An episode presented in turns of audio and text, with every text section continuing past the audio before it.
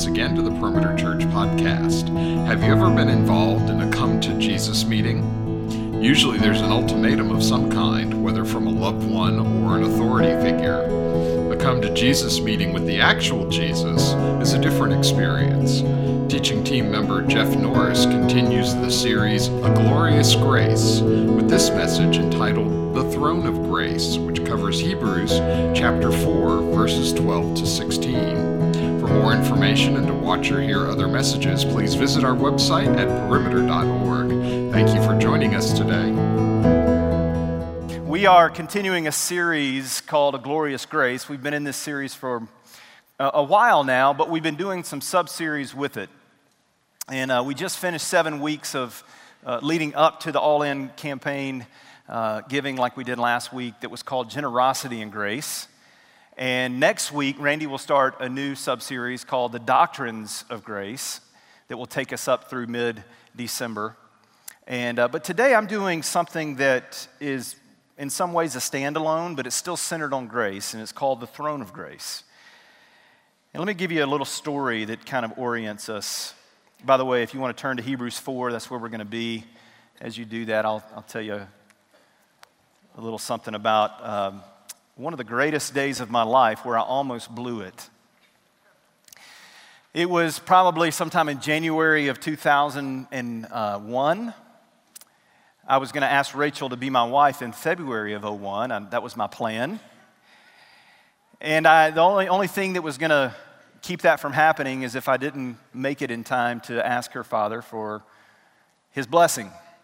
Now, Rachel and I had dated for, for three years. I knew her father well. Uh, Dexter Wood, he and his wife Martha, longtime members here at Perimeter.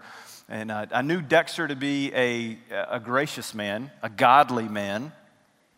But I also knew him to be the legendary high school football coach that he, that he is. He was a couple years ago and inducted into the Georgia High School Sports Hall of Fame and and part of his success in coaching is that he doesn't necessarily mean to be, but he can be intimidating. He's stoic, he's stern, and I was terrified. So I had not figured out a way to get over to Atlanta from Tuscaloosa, where Rachel and I were in our senior year in Alabama, and I couldn't figure out how to get over here without her knowing it. And so, long story short, she knew why I was here, and he knew why I was here. But for whatever reason, fear gripped me, hesitancy in my spirit overcame me, and here we are sitting in the living room. I'm on the love seat, he's on the couch. We're about 10 feet apart, and I cannot say the words. And all these things are rolling through my head of what to say, and I keep dismissing them quickly. Oh, well, if you say that, he's going to think you're crazy, and that's stupid. Don't, don't say that. That's, that's not how you lead into to asking for his blessing. And eventually, he was so gracious, and he said, So, Jeff, Tell me why you're here. and I said, Ah, oh, thank you, Lord. And I said, Well, funny that you mention it. Um, you know, here's, here's the point. Well, let me say this. I, I had a note here. To, I'm going to throw my dad under the bus too. So I get it honestly. He's probably going to listen to this later and go, "What? Come on, man! Don't throw me there." So my dad, but way back, my, my mom and dad have been married, I think, 44 years, and way back in the day when he was asking her father for his blessing. He drove a little over an hour to her parents' house, and he sat in the living room with my grandfather for uh, an hour and a half and then went home. Never brought it up. and then he was so mad at himself that he did that, that once he got back to his house, he picked up the phone and called him and said, By the way, the reason I came was I wanted to ask for your blessing and I was too scared. And so he said, That's fine. But he did it over the phone and he's been embarrassed ever since. And so I, I get it, honestly, Dad. Thanks for that. Um, here's the point in the presence of authority, in the presence of someone that we see as maybe greater than us, in the presence of someone who we might perceive as intimidating, fear grips us, hesitancy takes over. We second guess ourselves, we doubt, we, we waver. I'll tell you one more quick anecdote a couple years ago, uh, before I came, a few years ago, before I came here to be on staff at Perimeter, I was leading uh, campus ministry at the University of Alabama, and we had a number of football players involved with our ministry. And one player in particular, I, uh, I had been at uh, the, um, the, football complex doing a study with him and some of his uh, uh, teammates, and, and we had finished the study, and it came up in conversation that I had never met Coach Saban. And so uh, JK, who was the guy that I had been ministering to and pouring into and discipling, he says, Well, let's go see if he's here. I'd love for you to meet him. And immediately, I fear just took over. Oh my goodness, what would I say? I don't know. I mean, I want to meet him, but I don't. What's, what, what, what would I ever say to the man? But here's the thing, is I had, I had actually daydreamed about what I would say to Coach Saban if I ever got to see him. And I had these grandiose things of if I even get five minutes with him, I'm going to share the gospel. I'm going to just, I'm just going to go for it. Well, the moment was coming near and I was terrified. We get up to where his office is, and his assistant's desk is there in front of his office. And we ask if he's there, and she says, No, he's actually out right now. And immediately I was like, Oh, thank you, Lord. Ah, and then I was like, Why am I so relieved? I've always dreamed about meeting this guy and what I would say to him. But fear took over, and hesitancy took over. What we're going to see in this passage in Hebrews chapter 4 is we're going to see something that tells us that through Jesus, because of Jesus, if your faith is in Him, that you can actually come before, you and I can actually come before the God of the universe, the one who spoke creation into being, the most powerful, awe inspiring, wonder filled, majestic being we could ever dream of laying our eyes on. And we can come into His presence and not have to be fearful. And according to this passage, we can actually draw near to, to, to God with confidence. And our insecurity and our hesitancy becomes assurance. And it's really mind blowing and it sounds outrageous, but it's true. Listen to the text Hebrews 4 12 through 16 says this For the word of God is living and active, sharper than any two edged sword, piercing to the division of soul and of spirit, of joints and of marrow and discerning the thoughts and intentions of the heart. And no creature is hidden from his sight, but all are naked and exposed to the eyes of him to whom we must give account. Since then, we have a great high priest who has passed through the heavens, Jesus, the Son of God. Let us hold fast our confession. For we do not have a high priest who is unable, to sympathize with our weaknesses, but one who in every respect has been tempted as we are yet without sin. Let us then with confidence draw near to the throne of grace, that we may receive mercy and find grace to help in time of need. This is the word of the Lord. Let me pray. Father, thank you for your word that tells us, even here in this passage, that the word of God is living and active, sharper than any two edged sword, piercing between both soul and spirit, joint and marrow that it discerns the intention of our hearts, and that it lays us bare before you, exposing us. So, Lord, we thank you for your word. Would you do with it this morning what you intend to do? To convict us where we need to be convicted, to encourage us where we need to be encouraged, to shape us and to mold us more into the image of your Son. And would you do it all for your glory? We pray in Jesus' name. Amen. Three things to give you this morning from this text. The first one is this I talked about confidence, drawing near to God with confidence. Hear this our confidence to approach God begins with an embrace of our condition. It begins with an embrace of our condition. I, I just prayed through verses 12 and 13, but let me read them one more time and listen to what is said about what the Word of God does to us in exposing us for who we are. It says this, verse 12 For the word of God is living and active, sharper than any two edged sword, piercing to the division of soul and spirit, of joints and of marrow, and discerning the thoughts and intentions of the heart. And no creature is hidden from his sight, but all are naked and exposed to the eyes of him to whom we must give account. So if we're going to approach God with confidence, the first thing that has to happen is we have to be willing to agree with and embrace what's true of us apart from Christ. And the scriptures, the Word of God, is what helps us see what's true of us. What this passage is telling us is that God's Word is like an MRI, it shows us and exposes to us what's going on on the inside. The Word of God examines us and reveals to us so that we can see wow, there's a lot of brokenness in there. We know intuitively that, that there's something not right with the way we function, that there's, there's a brokenness to our existence. And some of the language here in, this, in these two verses of 12 and 13 take us back to the language of, of Genesis 3 when sin came into the world. And you had Adam and Eve who chose their glory over the glory of God. And when they partook of the fruit, sin came in. And what was the first thing that happened? The very first thing that happened immediately is that they were aware of their nakedness and they were ashamed. And not only were they ashamed, but their shame drove them to fear and hiding. And what this is saying is that the Word of God, one of the works of the Word of God, of how it operates in our lives and our hearts, is it does that very thing. It lays us bare before God and exposes us. I would never go in, let's say I'm sick, there's something wrong with me. Maybe it's cancer, there's tumors in my body, and I would and I go in for an MRI and it reveals what's really going on in there. And the doctor gives me the diagnosis and he says, Jeff, I'm sorry to say there's cancer in your body.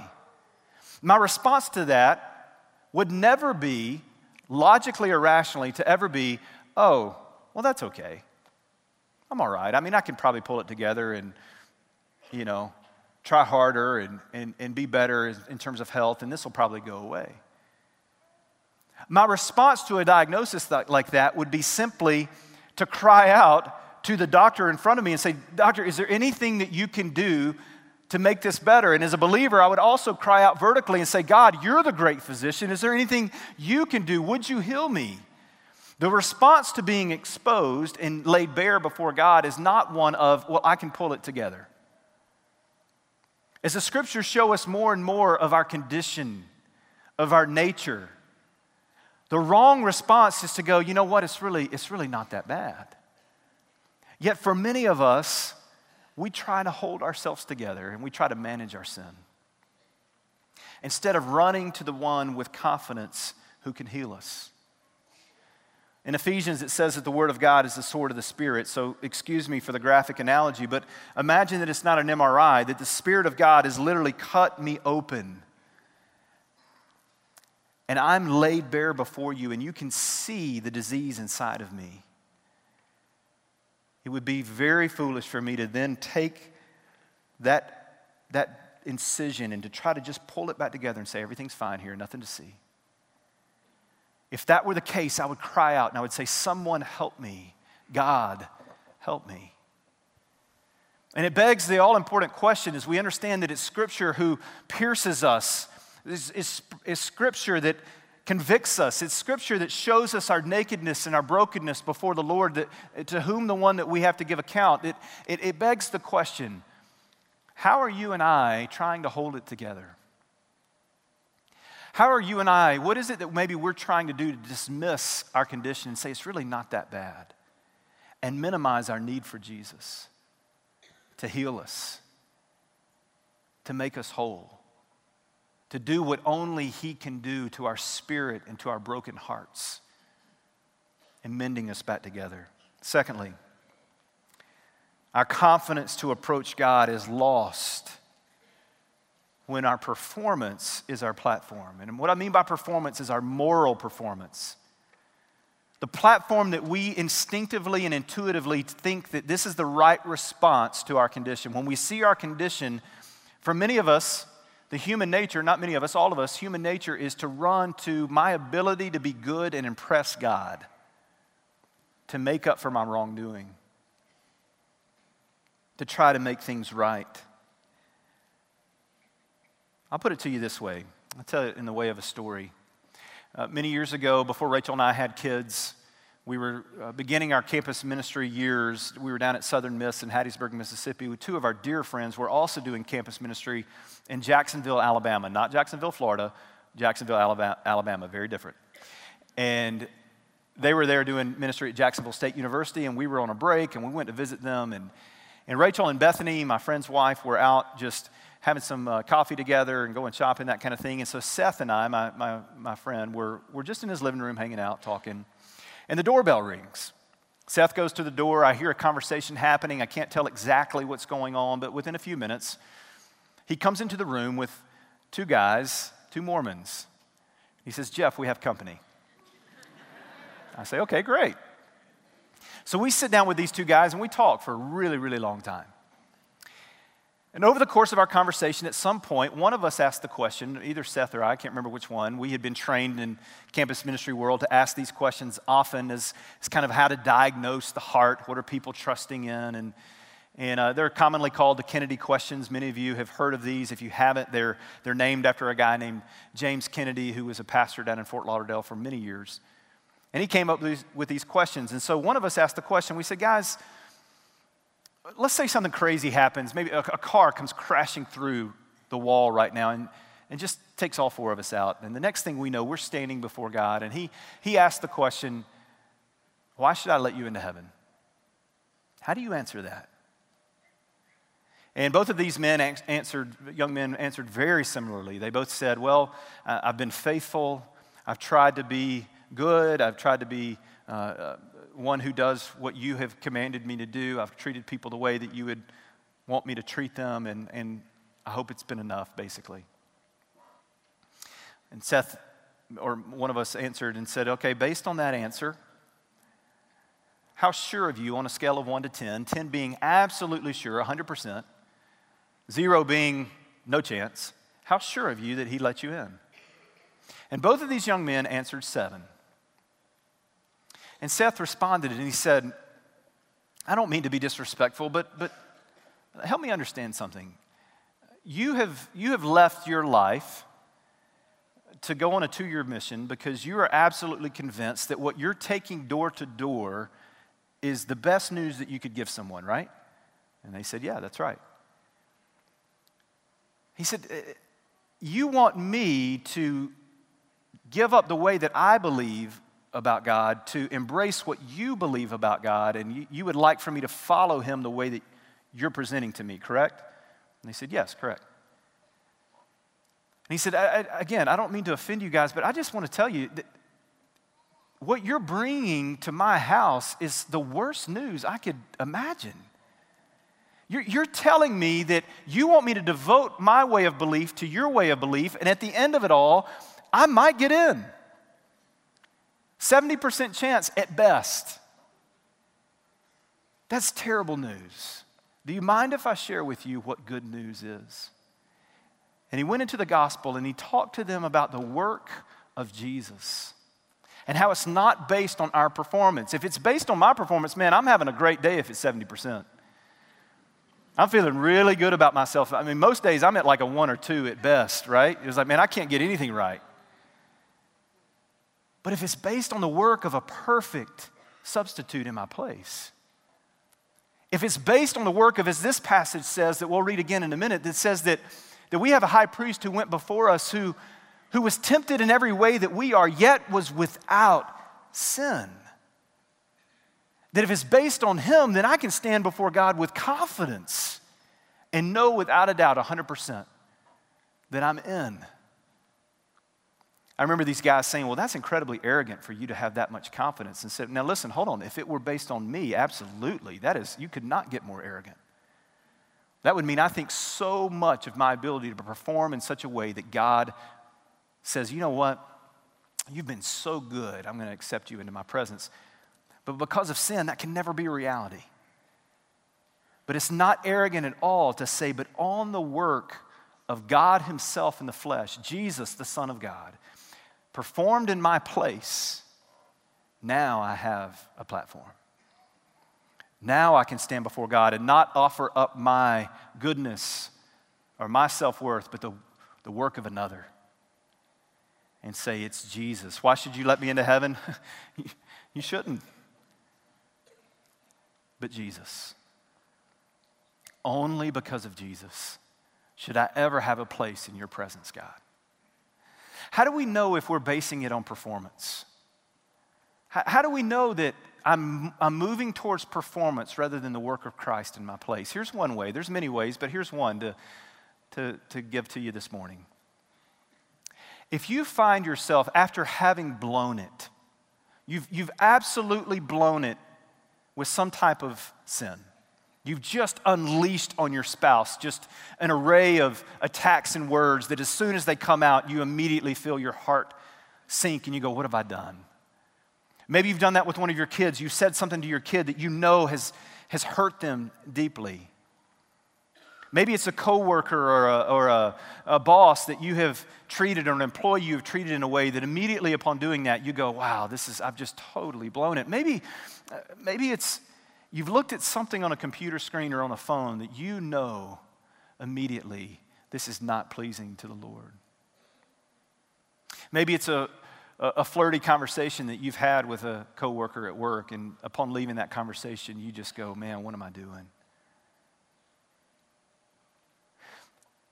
Upon blowing it, if your response is, in, is to enter into a season, a length of time, whether it be a few hours, a few days, a few weeks, however long, where you feel like it's necessary to live in self condemnation and self hatred and self loathing, and to do that for a period of time before you feel worthy to come to God, then you're basing it on your performance. You're basing your ability, I'm basing my ability on my, how much can I make myself feel forgivable, worthy of God's forgiveness before I come to Him confident before His presence. We want to hate ourselves for a little while before we feel like we can come into His presence. But here's the reality of this passage. Here's the reality of the gospel. Don't miss this. As soon as you put that phone down after looking at that, or closed the computer, or had that inappropriate conversation, or said those words that you wish you could take back, as soon as you said that, as soon as you did that, because of the work of Christ in your place, you can go right then into the presence of God with confidence and say, God, I'm sorry. I've blown it. You know I've blown it. Your word exposes me. You know the intentions of my heart. You know everything about me. I cannot hide from you. And so I'm not going to beat myself up for a week or two weeks before I come to you and sit in your grace.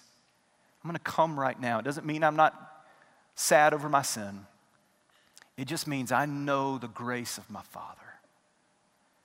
And I come to Him immediately on the heels of blowing it and I say, God, change me. I'm still a work in progress. Do your work in me. As you can see, I'm still needing you to do your work.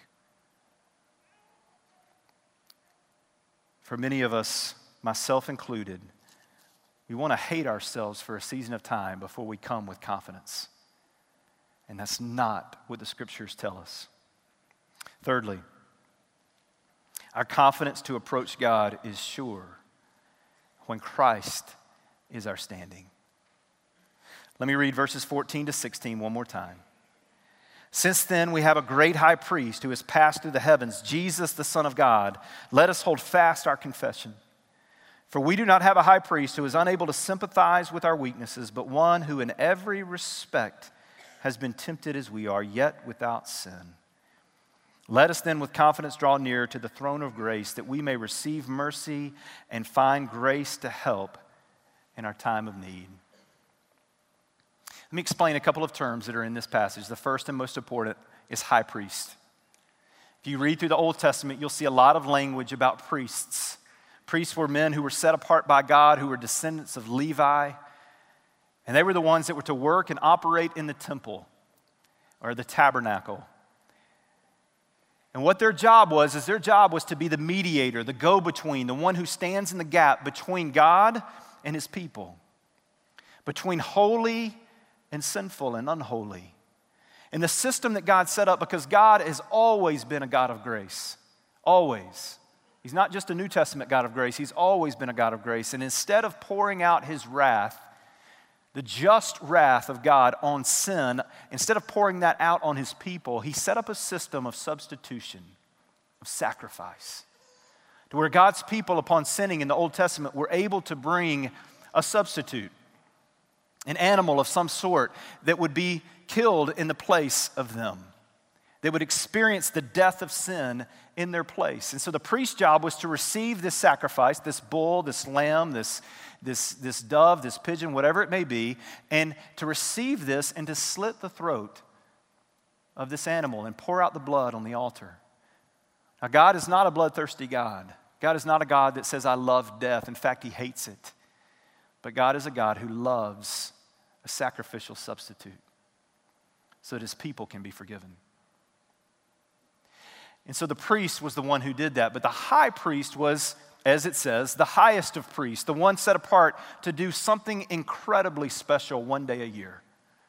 One day a year, on the Day of Atonement, after a week long purification process, the high priest, this one man, was able to enter into the Holy of Holies. This is the room in the middle of the temple, in the depth of the temple, that would that housed the Ark of the Covenant, the Spirit of God, the presence of God.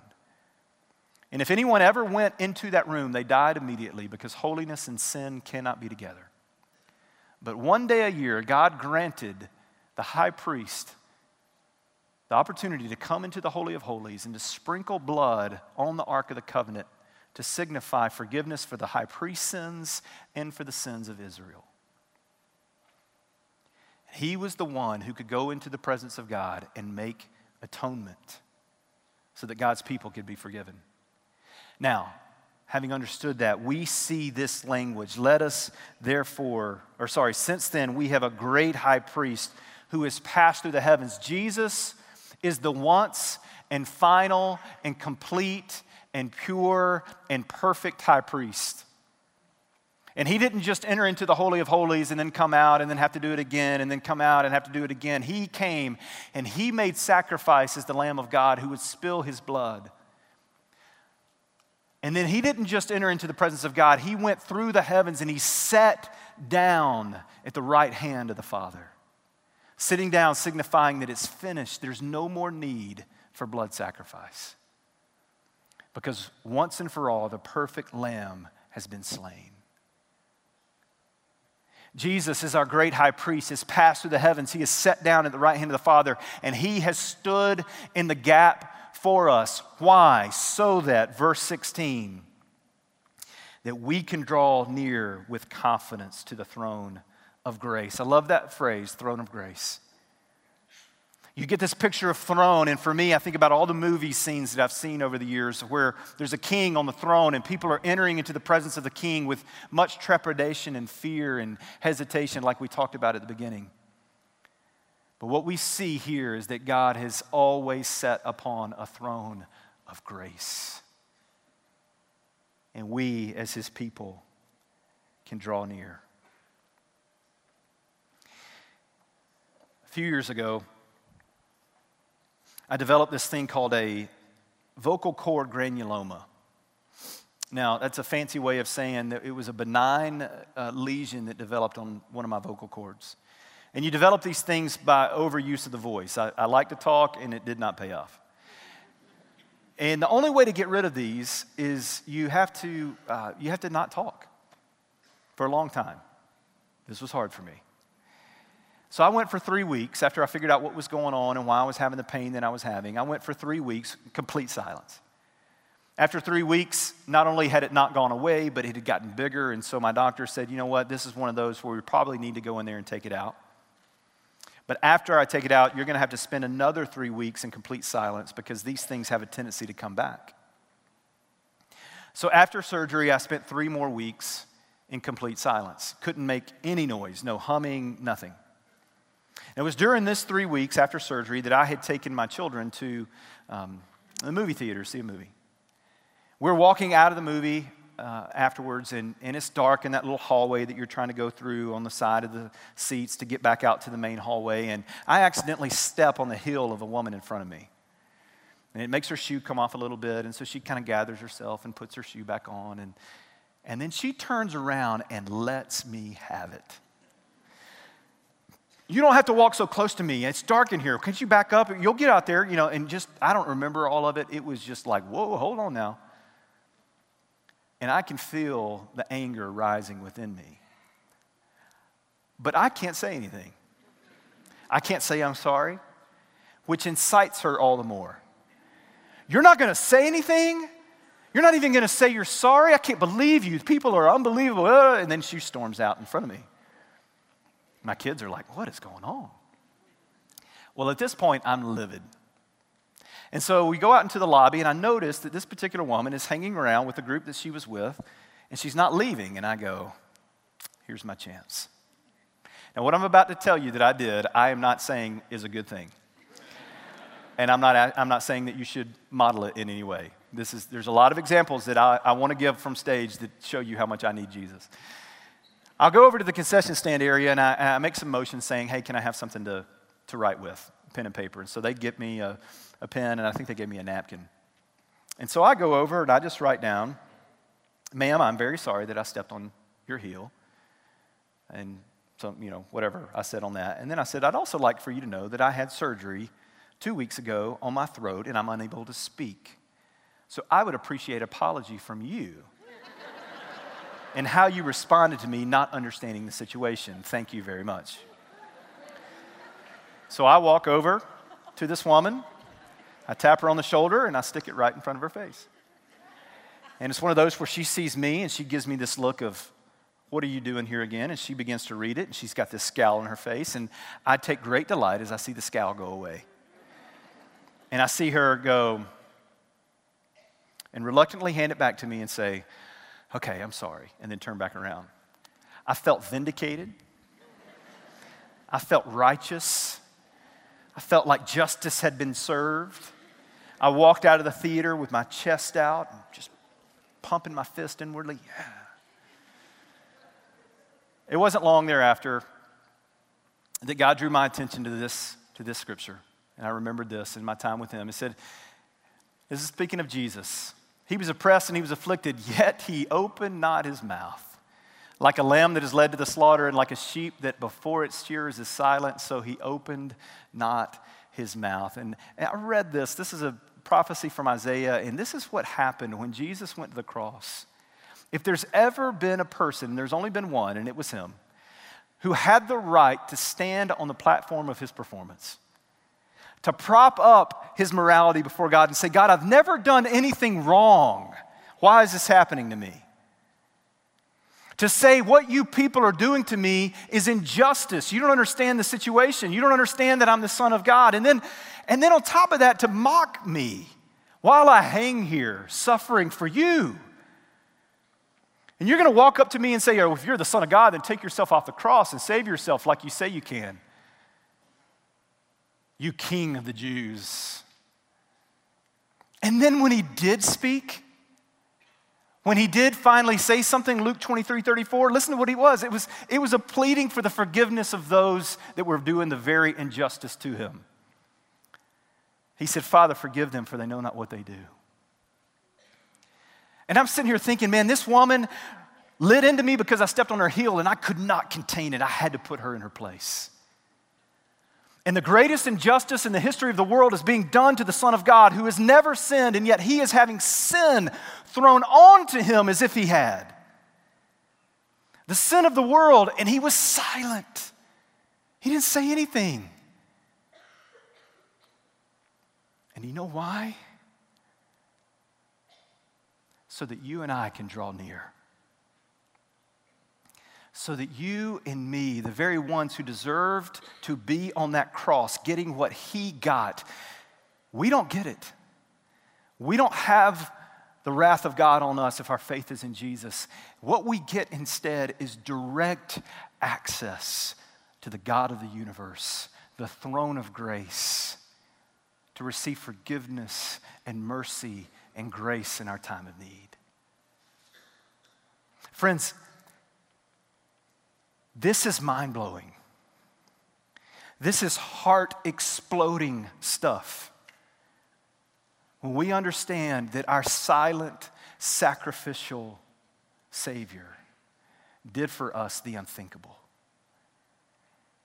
And when we begin to realize, I have this access with confidence, it changes everything. It changes how we live, it changes how we approach God. And we don't become a people who want to perform for God. We become a people because of what He's done for us who want to obey Him. It's what the gospel does to us from the inside out. And it all is a result of grace. Amen. Let me pray. Father, thank you for this time together. Thank you for your grace. Lord, thank you that you did for us what we could not do. No matter how hard we try, we can never be perfect. We are born into sin. And yet, you, Jesus, you came. And you did for us the unthinkable. And Lord, our standing is not upon us and our record before you and our performance. Our standing is on Jesus. We proclaim him and him alone, high and exalted and lifted up as the perfect one, the righteous one. And in his stead, we are declared righteous. And we give you thanks. Father, I pray for those who may be in the room this morning who've never understood these truths of the gospel, the good news of Jesus. And They've lived their entire life trying to please you with their goodness. Would you, in this very moment, reveal to them and open their eyes to the beauty of Christ to stand upon him by faith? We thank you in Jesus' name. Amen. You've been listening to the Perimeter Church podcast. Perimeter Church is located at the corner of Highway 141 and Old Alabama Road in Johns Creek, Georgia. Please visit our website at www.perimeter.org for more information, to give us your feedback, and find other messages from our teaching team. Thanks for making this podcast a part of your day.